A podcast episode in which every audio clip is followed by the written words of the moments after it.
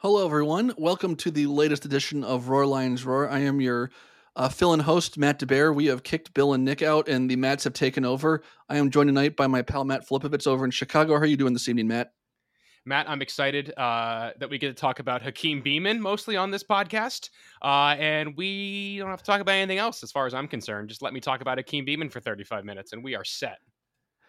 Yeah, for those of you who haven't figured it out yet, our topic today is the Penn State defensive line. And for anyone who's listening who knows my partner here tonight, Hakeem Beamon is like the mythical son, the prodigal son returning home, if you will, for the Penn State defensive line. After his freshman year in 2020, my pal was expecting big things from him last year before he missed the year for. I've been banging this drum for like 2.5 years. I've been banging this Hakeem Beamon drum for 2.5 years. I can't wait for it to finally pay off. I can't wait till we find out that Matt has some sort of like familial connection to Hakeem. But his level of commitment to his pal and arguably a very important piece of the Penn State defensive line is admirable. So I'm going to turn it over to Matt and see whatever other thoughts he has on the Penn State defensive line heading into the 2022 season. I love this group, man. I think John Scott Jr.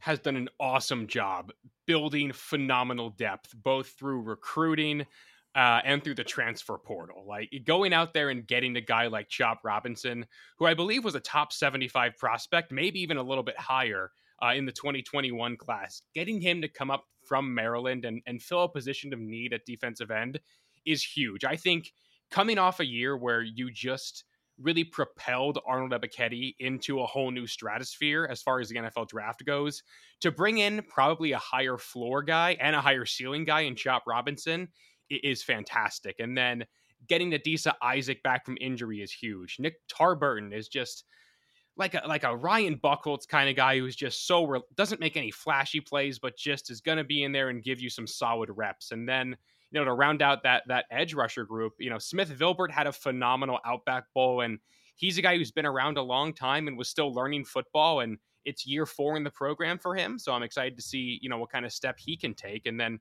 shifting inside, I think this is the deepest defensive tackle room Penn State's maybe ever had, in that PJ Mustipher is back, which I'm so excited about. Hakeem Beamon is back from whatever kept him out last year. You have Dvon Ellis, you have Jordan Vandenberg, who I thought also played a really good game in the Outback Bowl. Keziah Izzard, I don't know if he officially moved to defensive end, but he's like a hybrid guy who can play inside if need be. I feel like I'm forgetting somebody, but to have 5 dudes off the top of my head who can really hold down the middle is truly phenomenal. So I'm excited to see what John Scott Jr. can do with this group and Manny Diaz. I think we just recorded the offensive line podcast and we talked a little bit about the depth there. I'm going to sound a little bit like a broken record to those of you who listen to that one. But the depth of this group is just outstanding. And Matt alluded to it and really inside and outside. Hakeem Beamon, Jordan Vandenberg, Dvon Ellis, PJ Mustipher, Keziah Izzard, all 5 of those guys have played varying levels of snaps, but all been productive. And then you add in a freshman like Zane Durant, who Zane Durant, that's what I was forgetting. I wouldn't want to jump in and tell you because I really wanted to save that one for myself, but that's 6 guys right there that either have played significant snaps, been productive in the time they've had, or in Zane Durant's case are getting glowing reviews since he's been on campus. When you throw around names, those names, and I think the benefit of Mustipher's injury last year and Beamon missing all season, it allowed guys like Ellis and Izzard to really get more experience than they probably otherwise would have. Then you come back in, you add back in Mustipher, who, depending on how he comes back from his injury, is able to, is probably a second day type NFL pick. That's a huge positive. And I think, all those guys who are a year older, a year stronger, especially those young guys that continue to physically mature in the weight room. That's a really good starting point. And I know we haven't talked linebackers yet, but a group like that up front, especially in the inside, can make life a lot easier on a linebacking core that is probably the biggest question on the defense. And we'll get to that in later episodes, of course. But then you jump outside, and Matt mentioned Adisa Isaac is back from an Achilles injury. Chop Robinson coming in, Nick Tarburton in his 15th year out of Penridge. And then you've got, I mean, Vanover, who saw some time last year, Smith Vilbert, who had, like Matt said, a really productive Outback Bowl, certainly showcased his pass rushing ability. Then you add in a guy like Dani Dennis-Sutton, the true freshman that by all accounts is getting better and better. He wasn't able to get on campus until later on at the start of the first summer session.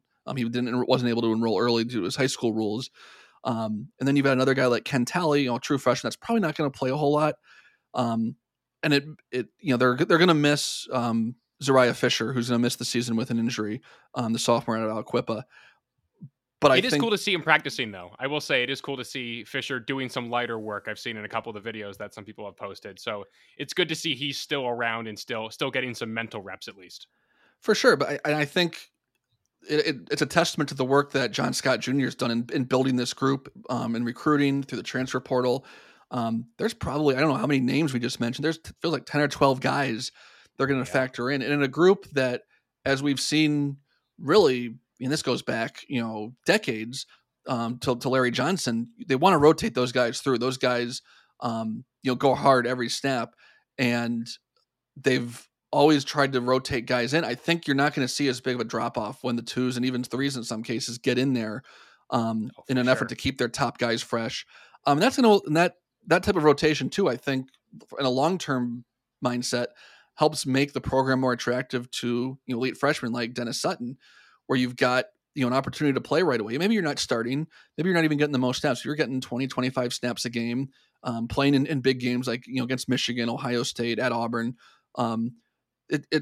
You see what that does at a place like Ohio State, where they bring in those elite guys year after year, and they're not starting every year, but they attract those guys. They know they're going to get to play, among other reasons. Yep. And I think that's really the story of this group is how many guys they really feel like they're able to play.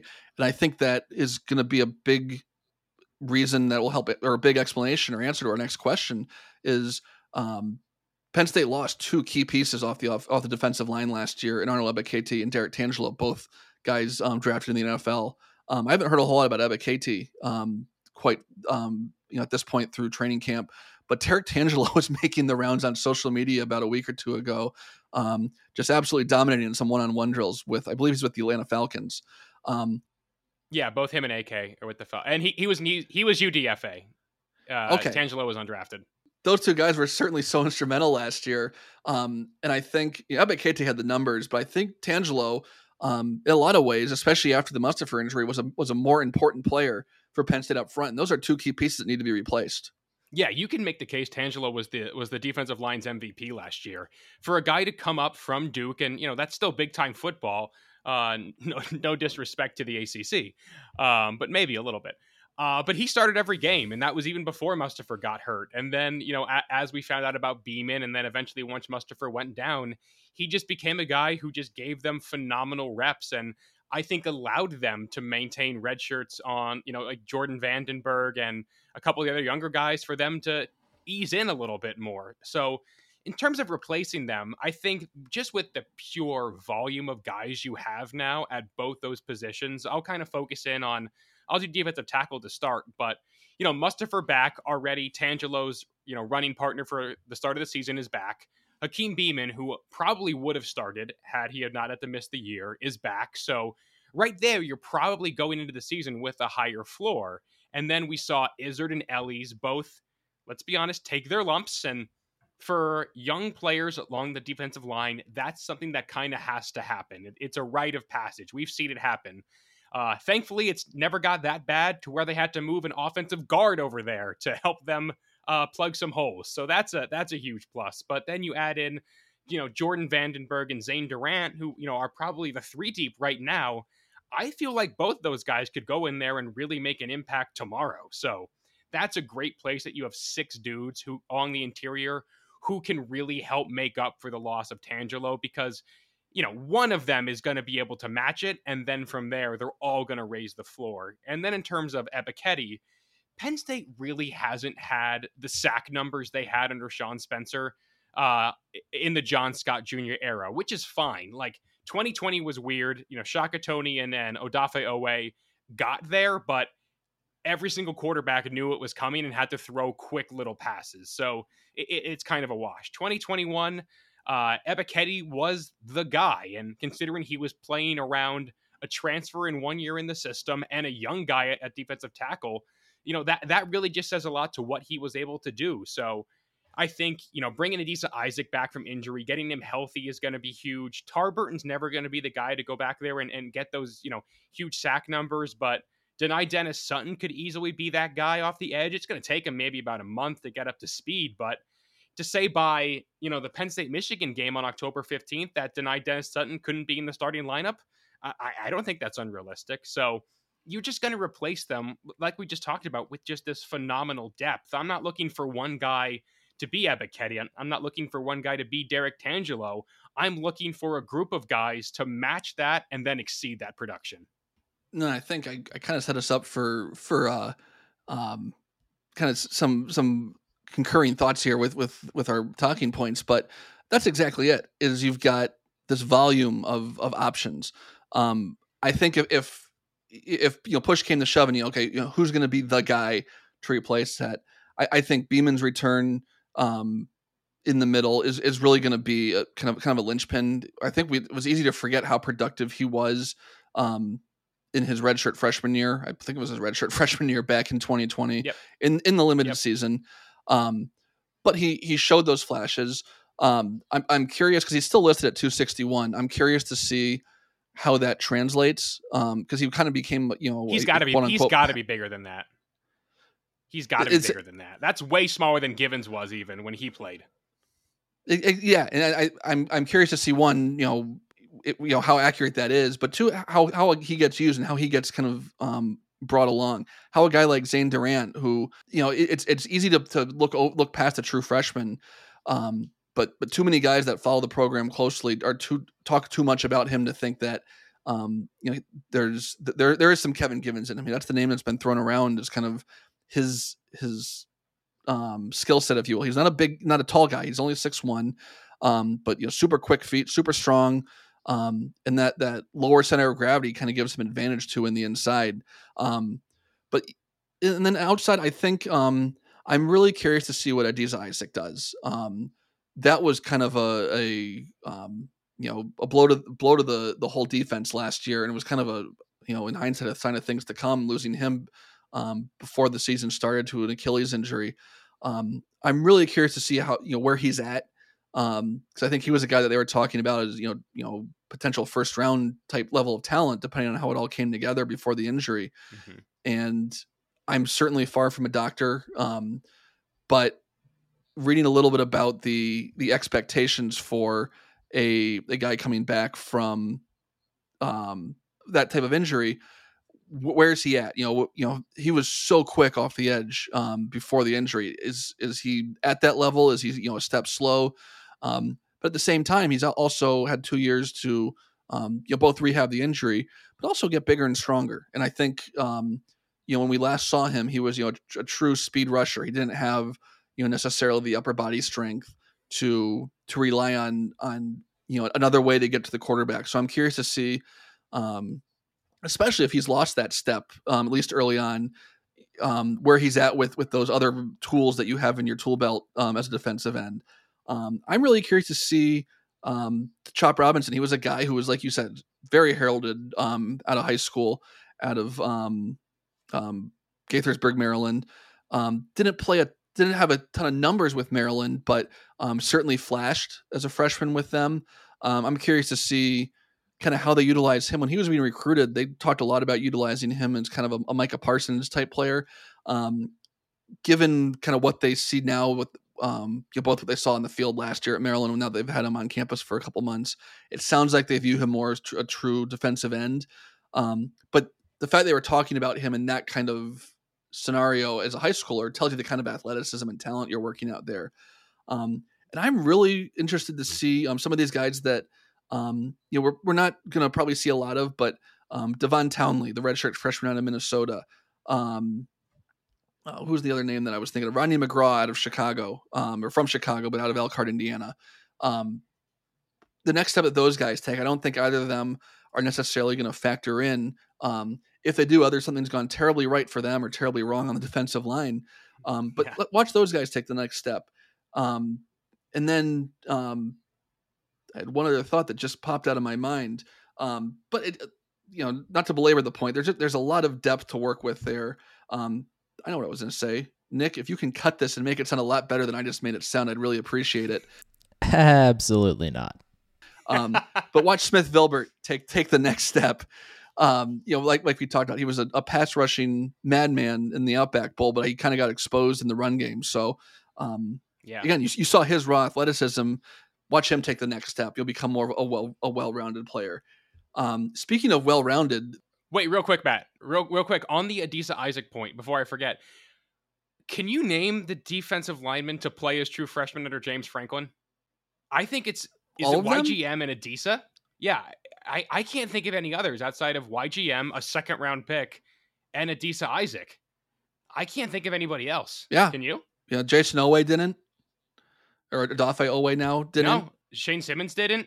Shaka didn't. I can't. So that says a lot about what the staff thinks of Adisa Isaac, that it's him and a second-round pick as the two, true freshmen to get meaningful snaps as right off the bat.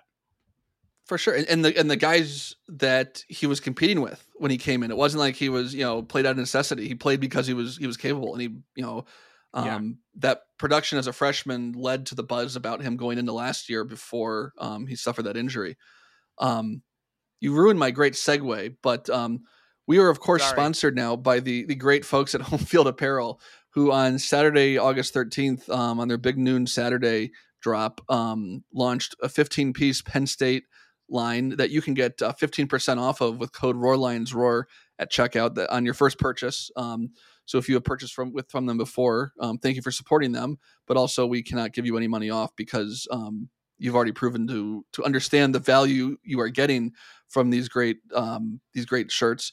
I do not have mine yet. I don't even know if they're in the mail. I have not gotten my shipping notification. I did not order right away. I was out doing some errands on Saturday, but we placed a significant order on Saturday evening.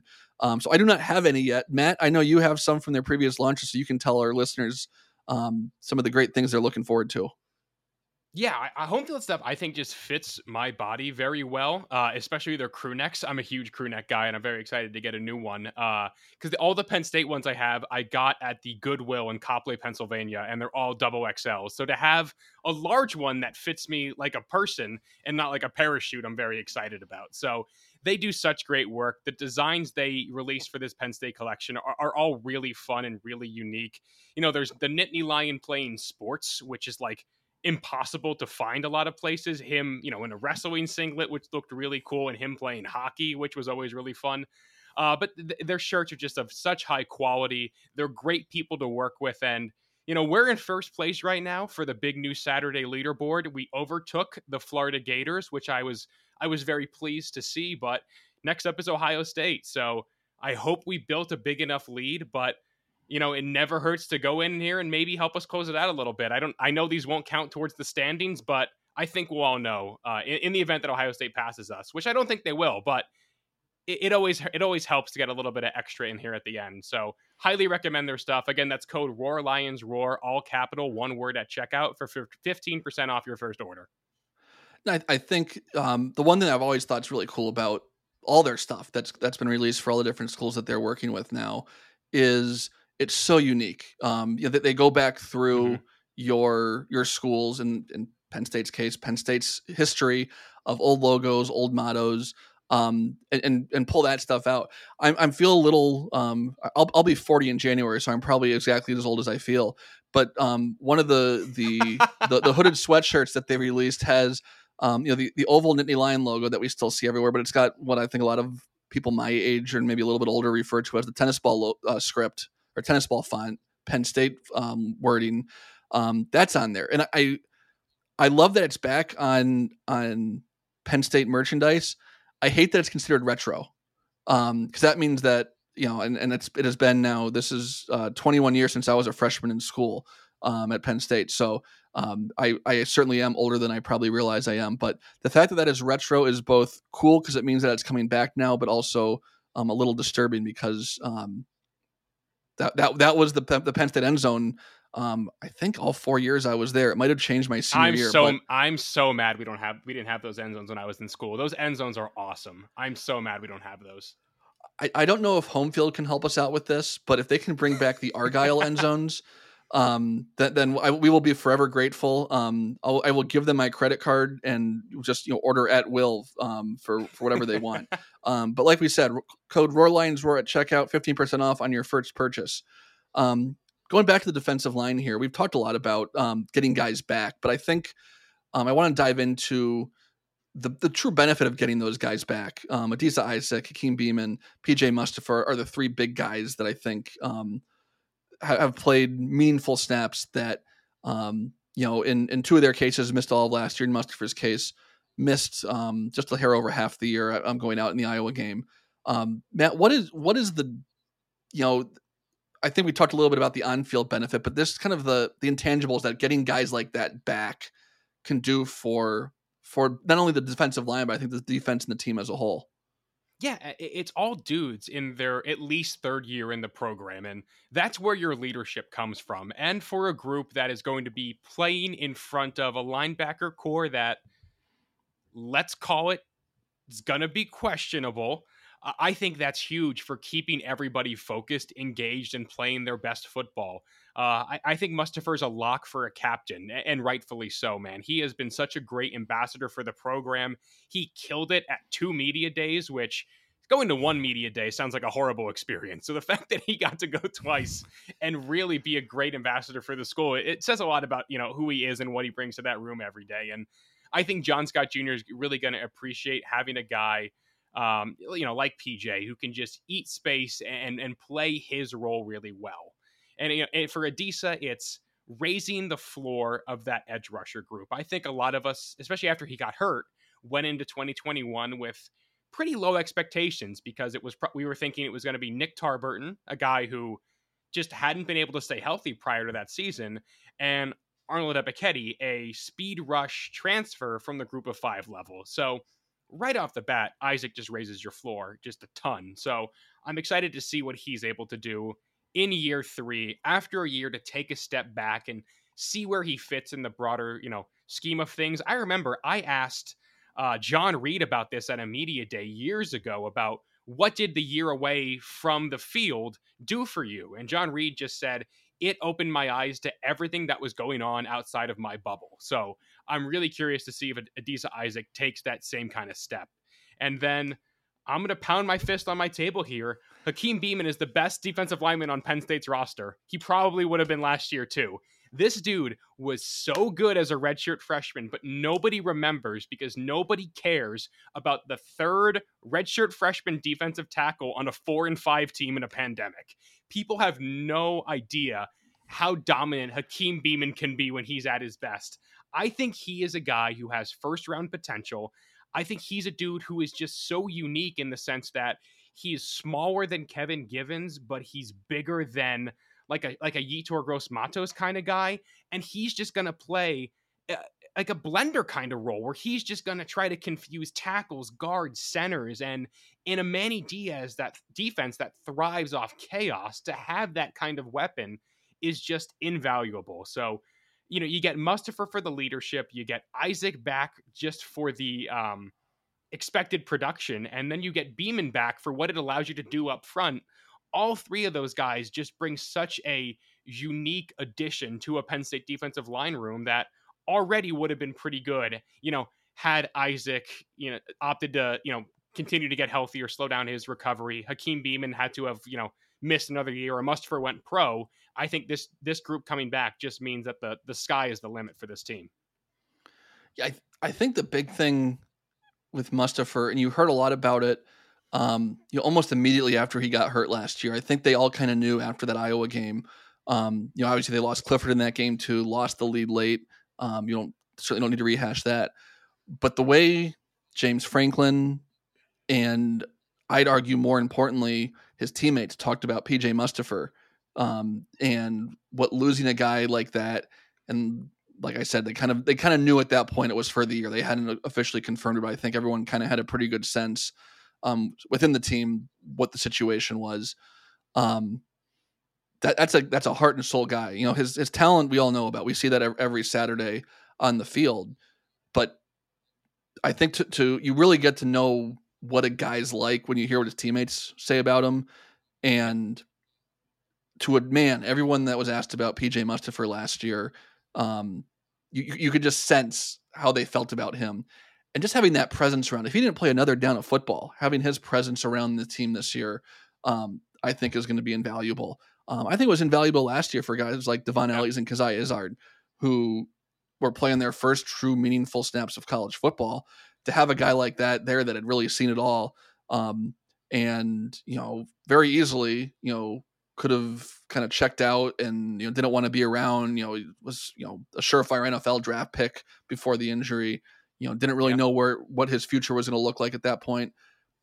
There was none of that. He was there on, I think he had one of the little scooters, you know, to keep weight off his leg. And he just was sitting there with his leather jacket on, had the biggest smile in the world. I think that presence, whether it's PJ Mustipher or anyone, but having that kind of presence around a football team, it's just so valuable. And I think, not to get too big picture here because we're focused on the defensive line, that's, I think, been something that has maybe been lacking a little bit the last couple of years. They haven't had that kind of big personality, big presence, team captain, leader type of guy. They've had leaders, no doubt, but it takes all kinds. And I think, though, like you go back to the 16 and 17 teams, you had Trace McSorley, who was vocal. You know, we saw, you know, the kind of leader he was on a weekly basis. Jason Kabinda, even guys like Mike Gesicki grew into roles like that. Not that the guys that have been there since then are bad guys by any means. That's certainly not the case, but they're just different kinds of guys, and they've kind of been missing that PJ Mustipher kind of element as a person. So I think that's invaluable. And I think what's cool with guys like Beamon and Isaac coming back from injuries, and I mentioned this briefly earlier, is that their absence allowed other guys to take on bigger roles. And Mustipher's injury obviously led to bigger roles for those guys and others as well. But then you're adding back in, and you mentioned this too, Matt, you're adding back in that experience. And in Beamon's case, he practiced last year. It wasn't like he was, you know, missing in action. He was at practice working with the scout team. I would imagine was certainly around the weight room. So he's had 2 years worth of physical growth and practice time and everything else that goes along with it. Whereas a guy like Isaac, you know, has had 2 years of growth, but part of that was spent rehab. So, or rehabbing the injury that didn't come out very well at all. I hopefully everyone knows what I meant. But I think you're adding back in leadership, experience, and talent to a group that gained experience for sure. And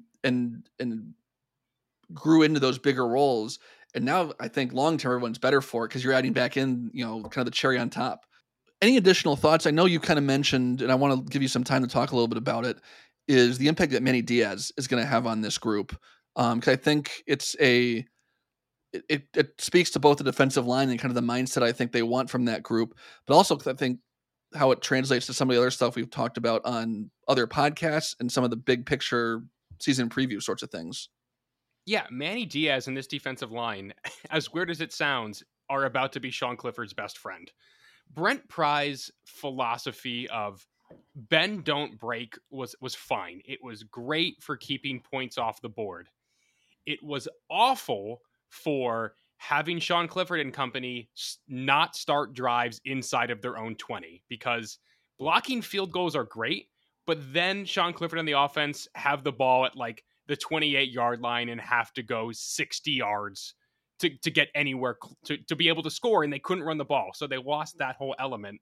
What Manny Diaz wants to do is he wants to live in the backfield. And when you're able to live in the backfield and force teams into second and long, third and long, that opens the door for explosive plays on the defensive side of the football. That's strip sacks, that's fumbles, that's interceptions. And with a group up front that consists of, you know, Beamon, Mustipher, Isaac, Tarburton, Robinson, you know, all these dudes who have an ability to, you know, get behind the line of scrimmage and make a play, that's going to be such a big thing for getting teams behind the sticks, off schedule.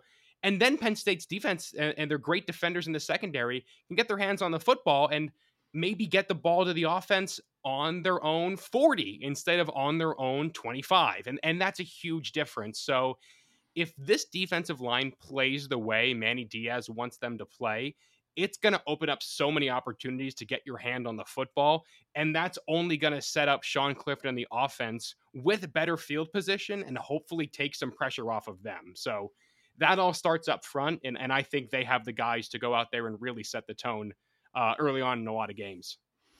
You mentioned earlier, Matt, that Penn State hasn't really had the sack numbers that, given the amount of talent that's come through the program in the last half dozen years or so, that you would expect. And I think part of that is because of that defensive philosophy that you alluded to. You know, we're going to keep the play in front of us, not give up the big play. We're going to make you go 12. If you're going to score, you're going to go 12 plays, 80 yards to do it. And that generally leads to, you know, 3rd and 3, 2nd and 6, not your obvious passing downs where you can turn a guy loose on the end, knowing that he doesn't have to worry about the run. And what I think is really exciting is we just spent half an hour talking about all the depth and all this great talent up front, including a number of guys who were kind of born to get after the quarterback. But I think you're going to see a defense that ideally puts them in a position to do that. And then we're going to talk about it in some episodes that you'll see later or hear later this week. Penn State's secondary is just full of guys that want to take the football away. Jair Brown. Yep. There's been a lot of talk about Wheatley, who is in a battle at one of the safety spots. There's one of the other guys' name has come up a lot this year as far as taking the ball away in practice. So they have some dudes in the secondary to steal a favorite line of Bills that want to get after the football, and they have a bunch of guys up front who want to get after the quarterback. And I think, to put it very simply, and you said this too, Matt, the goal of Manny Diaz's defense is to get into 2nd and long, get into 3rd and long, where we know what you're going to do. We know you're going to throw the ball. And I don't think that was consistently the case with Brent Pry, who certainly coordinated some unbelievable defenses. They, were rated among the top, 10, 15% in the country pretty consistently year after year. But with that came, he had a different philosophy of how he was going to keep you out of the end zone, and it worked. And it worked really well. They went to 3 New Year's Day bowl games. They won the Big Ten. Certainly wasn't any slouch. But I think when you see the talent that Penn State's recruited on defense, especially on the defensive line, I think his general mindset fits more with what Penn State has on the roster. And I think, to a bigger picture idea, more what college football has become. You got to create the big play, whether it's on offense or defense, and your big play on defense is taking the ball away. And Penn State has certainly been better about that. Certainly last year, they were among one of the top teams in the country, I believe, in interceptions.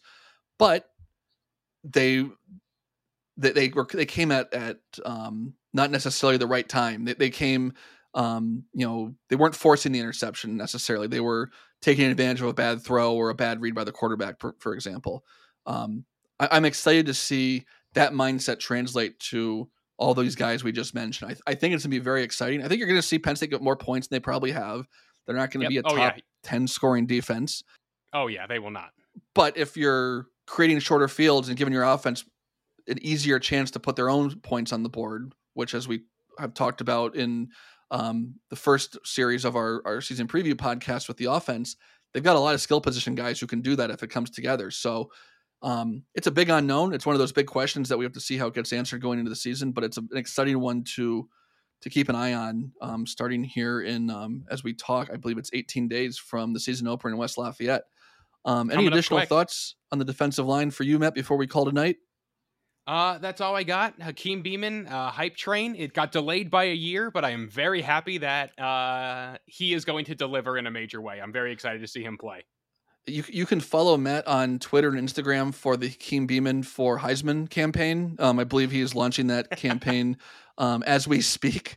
But for my co-host, Matt Flipovitz, who I have now gotten right 4 of the 5 times I have said his full name this evening, I'm your host, Matt DeBear. Thanks for listening, and don't forget to check out our friends at Home Field.